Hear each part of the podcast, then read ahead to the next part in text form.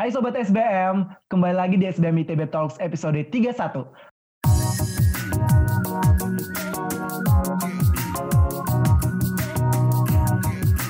Perkenalkan saya Mardi. Silaban, Entrepreneurship 2021 sebagai announcer di episode kali ini.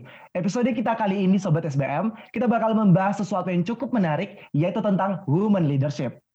Dan lebih menarik lagi dengan pembicara kita yang satu ini yang akan mengupas tuntas secara langsung topik yang akan kita bahas, yaitu Bapak Andika Putra Pratama. Halo Pak Andika. Halo, apa kabar? Apa, apa kabarnya Pak? Alhamdulillah sehat. Baik, baik, Alhamdulillah. Terima Aduh. kasih. Semoga dalam keadaan baik-baik ya Pak. Dan teman-teman Sobat SBM juga semoga dalam keadaan baik-baik aja nih. Nah sekarang boleh banget nih perkenalan diri dulu dari Bapak secara singkat gitu. Mungkin dari kesibukannya atau interest Bapak selama ini ngapain gitu loh Pak. Ya, oke, terima kasih. Em, jadi saya sendiri risetnya atau area eksplorasi riset dan ngajar biasanya di area organizational behavior dan cross cultural management. Jadi topik sekarang itu yang women's leadership itu juga salah satu yang biasanya kita bahas di kelas waktu di organizational behavior waktu saya ngajar di organizational behavior dan juga di cross cultural and conflict management. Jadi ini sesuatu yang amat sangat uh, menarik memang untuk dieksplorasi. Uh, mulai Juni tahun ini saya juga ditunjuk untuk jadi uh, head of international partnerships di ITB. Selain dari ngajar juga masih semester ini masih ada beberapa mata kuliah tapi mata kuliahnya sama sebenarnya cross cultural and conflict management di S1 dan juga di MBA. Jadi kira-kira um, kesibukan saya kalau di SBM atau ITB itu seperti itu, uh, Mas Mardi. Oke, sekarang senang rasanya bisa membahas topik yang cukup menarik ini untuk kita bahas di episode kali ini, Sobat SBM. Tapi sebelum kita mulai diskusi yang cukup menarik ini tentang women leadership secara generally, saya pribadi uh, ingin membahas terlebih dahulu nih tentang leadership secara general itu gimana sih Pak? Apa apa sih sebenarnya mm -hmm. leadership itu dan ketika ditanyain tentang leadership, top of mind dari Bapak itu tentang leadership apa sih gitu loh? Oke, okay. Jadi uh, terkait dengan leadership sendiri secara umum itu memang amat sangat kompleks ya dari bisa dilihat dari berbagai sisi. Uh, biasanya leadership itu dilihat sebagai suatu posisi, jadi ada suatu posisi kepemimpinan gitu ya. Uh, nah ini biasanya yang terkait dengan women leadership atau leadership uh, gender sejauh mana opportunity dari women ini untuk bisa menempati posisi kepemimpinan. Nah jadi itu terkait dengan posisi, tapi juga sebenarnya uh, bisa dilihat dari berbagai macam pendekatan juga. Jadi bisa jadi leadership ini adalah karakteristik yang dimiliki seseorang. Nah ini bisa jadi sesuatu yang intrinsik, internal di individu gitu dia memiliki pola pikir demi A, B, C gitu atau perilaku yang A, B, C gitu tapi juga terkait dengan karakteristik ini, um, leadership itu juga sesuatu yang dilihat orang. Jadi masalah persepsi. Ini misalkan uh, mau memilih satu seorang presiden misalkan, itu orang kan melihat sosok tertentu gitu. Nah jadi leadership ini bisa juga dilihat dari kacamata persepsi dari masyarakat, persepsi dari orang. Bisa baik, bisa buruk gitu kan, uh, apa pun itu.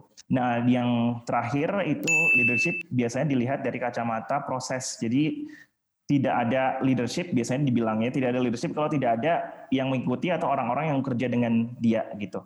Nah, jadi leadership ini adalah sebuah proses antara siapa pun yang dipimpin yang memimpin itu dan orang-orang yang bekerja sama dengannya atau yang di bawahnya. Ketika melihat leadership sebagai sebuah proses, leadership ini bukan semata-mata hanya karakteristik seseorang, tapi uh, suatu proses negosiasi, misalkan suatu proses uh, membangun trust di sana um, uh, apa namanya uh, proses mendengarkan proses berinteraksi itu uh, yang dinamakan leadership sebagai sebuah proses gitu. Nah itu tadi bicara tentang leadership sebuahnya tentang proses. Sekarang itu kan lagi marak-maraknya bicara tentang kesetaraan gender sih sebenarnya Pak. Mm-hmm. Sering banget dipermasalahkan di Indonesia itu yang uh, otomatis kita bicara tentang budaya patriarki sih sebenarnya. Nah dari budaya patriarki ini kita belajar bahwasanya wanita tuh biasanya nggak bisa bisa atau kurang layak dalam memimpin kah atau kurang capable kah atau bahkan nggak cocok untuk budaya perusahaan katanya gitu. Mm-hmm. Jadi pertanyaan saya adalah gimana sih Bapak mendefinisikan woman leadership secara umum itu? Gitu. Iya.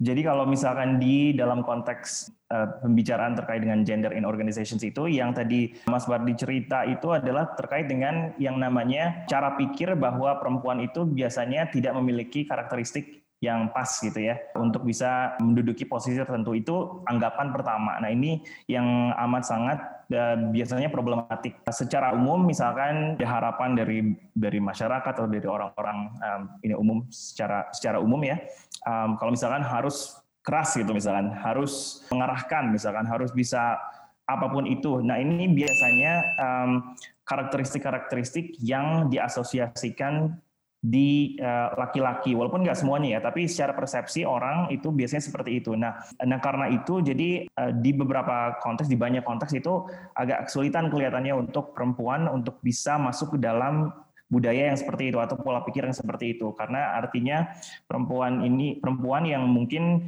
uh, dididik di awalnya gitu kan di secara umum ya saya bilang secara umum tidak spesifik ke semua orang semua orang tidak dididik atau tidak tersosialisasikan seperti itu. Jadi agak kesulitan mungkin untuk bisa dalam kondisi itu. Persepsi uh, pertama gitu terkait dengan gimana caranya perempuan ini bisa menduduki posisi tertentu itu dengan memberikan training kepada perempuan gitu misalkan untuk bisa memiliki uh, beberapa karakteristik yang biasanya laki-laki itu punya. Nah, itu istilahnya itu adalah fix the women. Nah, ini juga banyak kritiknya ya di sini. Nah, tapi juga ada yang lain gitu pendekatan lain kalau know, kita nggak jangan menyalahkan perempuannya gitu. Uh, tapi uh, apa pun yang perempuan um, kasih gitu kan dalam organisasi gitu yang beda mungkin dengan laki-laki itu harus di celebrate gitu. Jadi misalkan um, ada stereotype gitu misalkan bahwa perempuan ini cenderung uh, bisa mendengarkan mengayomi uh, segala macamnya.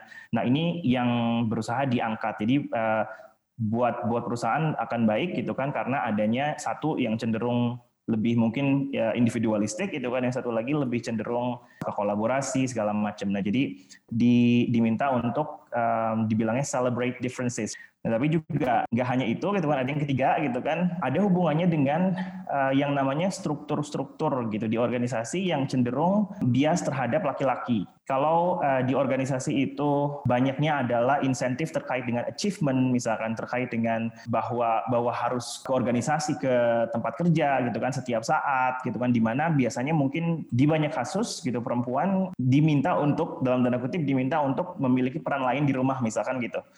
Nah, jadi atau misalkan melahirkan segala macam. Nah, kalau misalkan organisasi tidak melihat perbedaan mendasar ini yang dapat uh, merugikan perempuan gitu kan. Nah, ini namanya adalah masalah struktur organisasi. Jadi ada ada hal-hal misalkan yang yang yang harus diberikan kepada perempuan gitu kan sehingga perempuan memiliki kesempatan yang sama seperti laki-laki. Nah, laki-laki nggak nggak melahirkan kan gitu misalkan uh, perempuan kalau misalkan menikah dan uh, punya anak uh, ada um, sesuatu role gitu yang yang natural uh, yang perlu dihadapi di sana. Nah, jadi artinya di beberapa konteks negara gitu kan bukan hanya maternity leave yang dikasih tapi juga paternity leave dan jumlahnya itu bisa sampai misalkan sama tiga uh, bulan misalkan. Um, nah itu uh, di, dianggap dianggap peran laki-laki dan perempuan itu sama dalam misalkan uh, mengurusi anak ada asumsinya seperti itu. Nah, sehingga policy-policy di perusahaan itu uh, dianggap harus juga memihak perempuan dengan segala macam kecenderungan, misalnya kecenderungan biologis atau kecenderungan apa pun itu yang tidak menghambat perempuan ini untuk bisa ada di posisi kepemimpinan. Nah, ini kalau misalkan laki-laki mungkin cenderung nggak ada sesuatu yang mengharuskan dia untuk di rumah gitu, misalkan di rumah secara secara umum ya, secara umum. Nah, ini kalau ini tidak dibahas, tidak di apa namanya dikemukakan, ini bisa jadi hambatan buat perempuan untuk bisa um, di um, di posisi leadership itu. Uh, nah yang terakhir adalah ketika ngomongin masalah gender gitu kan organisasi leadership itu terkait sebenarnya dengan culture culture dari organisasi itu. Nah ini tidak khusus sebenarnya ke perempuan tapi juga ke laki-laki juga. Jadi lebih inklusif cara ngelihatnya artinya organisasi itu diharapkan secara budaya itu balance gitu nggak hanya mengedepankan achievement berargumen gitu kan asertif segala macam itu yang biasanya disebutnya sebagai maskulin karakteristik tapi juga sesuatu yang berkaitan dengan misalkan mendengar gitu atau mengayomi, berkolaborasi, itu yang cenderung feminin. Nah, ini enggak ngomongin masalah laki-laki atau perempuan tapi lebih ke culture budaya dari organisasi itu. Um, jadi yang di-embrace oleh seorang uh, dari dari sebuah organisasi itu adalah sesuatu karakteristik yang balance ini. Nah, itu diharapkannya dengan budaya itu bisa memberikan kesempatan buat uh, tidak hanya laki-laki tapi juga perempuan atau laki-laki yang cenderung memiliki sifat yang feminin atau perempuan yang cenderung memiliki sifat yang maskulin gitu. Jadi semuanya enak gitu kan, semuanya tenang gitu. Jadi semuanya bisa secara bersama-sama gitu misalkan untuk mendapatkan kesempatan yang sama menempati posisi tertentu misalkan seperti itu. Nah itu itu agak panjang ya, tapi uh, memang agak kompleks ketika ngomongin masalah uh, gender di organisasi ini. Jadi yang pertama tadi lebih ke fix the women gitu kan, yang kedua celebrate differences, yang ketiga itu menciptakan equal opportunities, yang satu lebih yang terakhir lebih kepada budaya organisasi itu sendiri. Oke, okay. oh, udah cukup menjawab sih Pak. Tapi pertanyaan sekarang saya ini uh, lumayan nyambung juga dari pertanyaan sebelumnya. Mm -hmm. Nah, apakah definisinya tadi akan berbeda nih ceritanya jika kondisi tersebut dialami oleh negara lain? Dan mungkinkah akan beda dengan di negara lain yang tidak mengalami patriarki gitu, Pak? Iya iya. Nah itu tadi uh, kita kita ngomong tentang uh, patriarki gitu ya. Kita ngomongin tentang budaya kan ya. Apa yang memang diharapkan di di sana gitu. Itu budaya itu berdasarkan pengamatan saya memang amat sangat berpengaruh ya terhadap ap, uh, apakah wanita itu bisa menjadi pemimpin atau bisa memiliki kesempatan yang sama untuk jadi pemimpin atau tidak gitu. Misalkan kalau dia ketika kita ngambil Amerika aja ya sekarang kita contohnya presiden gitu ya. Misalkan okay. presiden uh, di Amerika itu saya lihat itu memang cenderung sulit gitu ya untuk perempuan menjadi presiden. Itu orang kenapa gitu ya? Padahal kan negaranya itu promoting e-, equality gitu kan gender equality segala macam gitu. Tapi agak susah gitu kenapa ini gitu menurut saya itu ada hubungannya dengan budaya yang amat sangat maskulin di sana di Amerika itu. Nah ini beda dengan di Skandinavia. Cenderung sekarang kalau misalnya udah bisa lihat banyak prime minister misalkan itu yang perempuan gitu misalkan. Nah itu budaya budaya dalam tanda kutip patriarki gitu ya atau yang memang mengedepankan budaya yang cenderung maskulin. Gitu. Jadi per, uh, yang ditekankan adalah debat gitu kan ya. Debat dalam artian uh, apa namanya you versus me gitu kan. Lebih ke sana. Nah itu yang yang kelihatannya memberikan efek kebanyakan laki-laki yang nanti pada akhirnya secara natural itu akan ada di ada di posisi tertinggi itu gitu. Karena secara sosialisasi di awal mungkin lebih cenderung seperti itu. Walaupun tadi itu perempuan pun mungkin jadinya uh, terbiasa ketika ingin menjadi pemimpin gitu kan untuk menunjukkan sifat yang cenderung maskulin itu. Asalkan misalkan bisa ngebalance bahwa perempuan juga uh, tidak dianggap negatif ketika memberikan sesuatu atau bersikap asertif gitu. Kalau misalnya kita mulai berpandangan positif terkait dengan sifat tersebut gitu. Biasanya kan laki-laki sifat yang agresif, asertif gitu. Nah ini kalau misalkan eh, kita bisa eh, menganggap sesuatu yang sama gitu kan di perempuan itu mungkin bisa tumbuh gitu kemungkinan itu. Nah menarik nih jawaban dari Pak Andika sendiri. Dan selanjutnya pertanyaan ini yang berkaitan lagi dengan gender. Kita tadi udah nyinggung sebenarnya tentang kesetaraan gender nih Pak. Pada dasarnya kan setara tuh artinya bukan sama. Nah, ketika seorang pria mampu untuk achieve segini, let's say kita bilang pantaran dengan mata. Dengan effortnya dua atau tiga kali lipat. Nah, wanita setidaknya lebih dari itu untuk achieve sepantaran dengan mata juga dengan hasil yang sama namun sayangnya nggak semua wanita mampu dan memiliki sebuah kemauan untuk melakukan effort yang lebih dari itu gitu loh. Nah, menurut Bapak sendiri ada nggak sih sebenarnya keistimewaan khusus yang dimiliki wanita dalam ranah kepemimpinan? Itu pertanyaannya agak tricky ya memang tentang keistimewaan perempuan secara umum gitu ya. Tadi itu yang uh, balik lagi ke ketika misalkan kita ngomongin tentang skill dari uh, laki-laki uh, versus perempuan gitu, kita masuknya ke ranah tadi yang fix the women. Jadi uh, approach-nya itu bahwa perempuan itu kurang gitu skillnya di sana sehingga harus di training misalkan seperti itu. Nah, tapi ini tadi yang saya bilang ini banyak banyak uh, banyak kritiknya di di sana. Yang tadi Mas bilang misalkan eh, terkait dengan perempuan tidak tidak ingin memberikan extra effort gitu misalkan untuk menjadi seperti itu gitu. Menurut saya itu ada hubungannya juga dengan pilihan, pilihan natural dari perempuan ataupun laki-laki gitu. Jadi pilihan ini yang sebenarnya jadi dalam tanda kutip isu isunya ini bisa positif atau negatif tergantung dari gimana orang ngelihat isu ini. Misalnya gini, ketika seorang perempuan memilih untuk tidak menjadi pemimpin gitu kan di dalam tanda belakang panggung tapi juga berkontribusi gitu. Pilihan itu adalah sesuatu yang legitimate gitu. Tapi uh, efeknya adalah bahwa kita pada akhirnya jadi tidak memang memang jadi tidak melihat nah, banyak perempuan ada di pimpinan ini karena karena memang di banyak kasus uh, saya dan ini juga yang dibicarakan misalkan di Skandinavia atau di uh, beberapa negara yang lain uh, itu terkait dengan pilihan yang dibuat perempuan. Nah kalau misalkan perempuan memilih untuk misalkan stay at home atau perempuan memilih untuk uh, jadi entrepreneur gitu. Dia bukan leadership di organisasi dalam artian organisasi yang besar ya. Uh, kita biasanya ngomongin organisasi organisasi yang besar.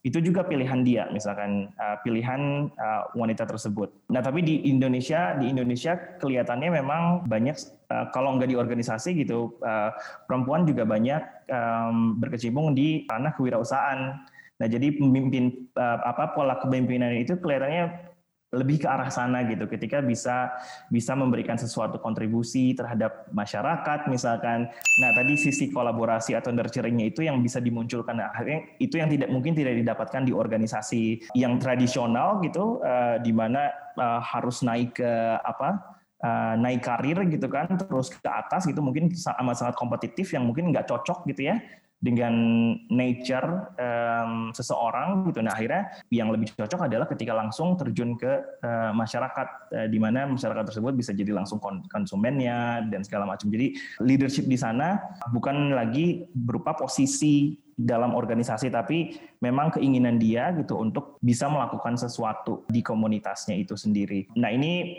mereka bisa jadi leader dalam dalam organisasi kecil dalam tanda kutip kecilnya mereka gitu kan um, sebagai entrepreneur gitu kan segala macamnya mungkin nanti akan lebih besar.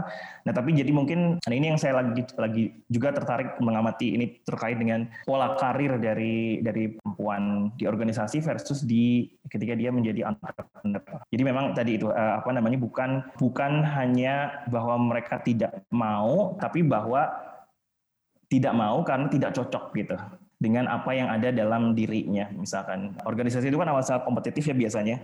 Uh, karena ngomongin tentang misalkan uh, jenjang karir ke atas gitu. Nah, kalau kita nggak nyaman dalam konteks itu, uh, mungkin kita jadinya memilih untuk yang lain gitu, yang lebih nyaman di sana uh, ya kita melihat kondisi Indonesia sih sebenarnya. Saya tertariknya kita bisa tentang uh, leadership, women leadership di Indonesia yang merupakan negara yang kita bisa katakan sebagai budaya patri patriarki tersebut atau lebih halusnya adalah maskulin.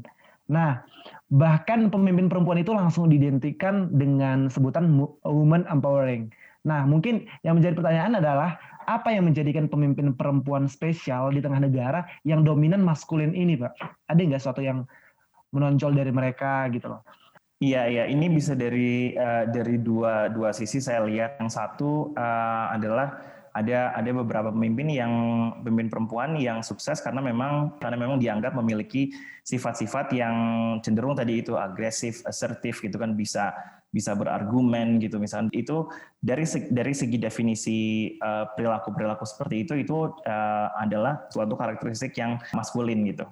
Nah ini saya nggak bilang laki-laki atau perempuan ya, tapi mas maskulin gitu. Nah jadi itu gitu kan, misalkan ada ngelihat ada kita pemimpin siapa gitu, yang bisa menunjuk gitu kan, bisa mengarahkan uh, memimpin atau director gitu kan, direction itu uh, head gitu, head kata dalam bahasa Inggris head itu secara subconscious, secara alam bawah sadar itu adalah suatu hal yang maskulin gitu.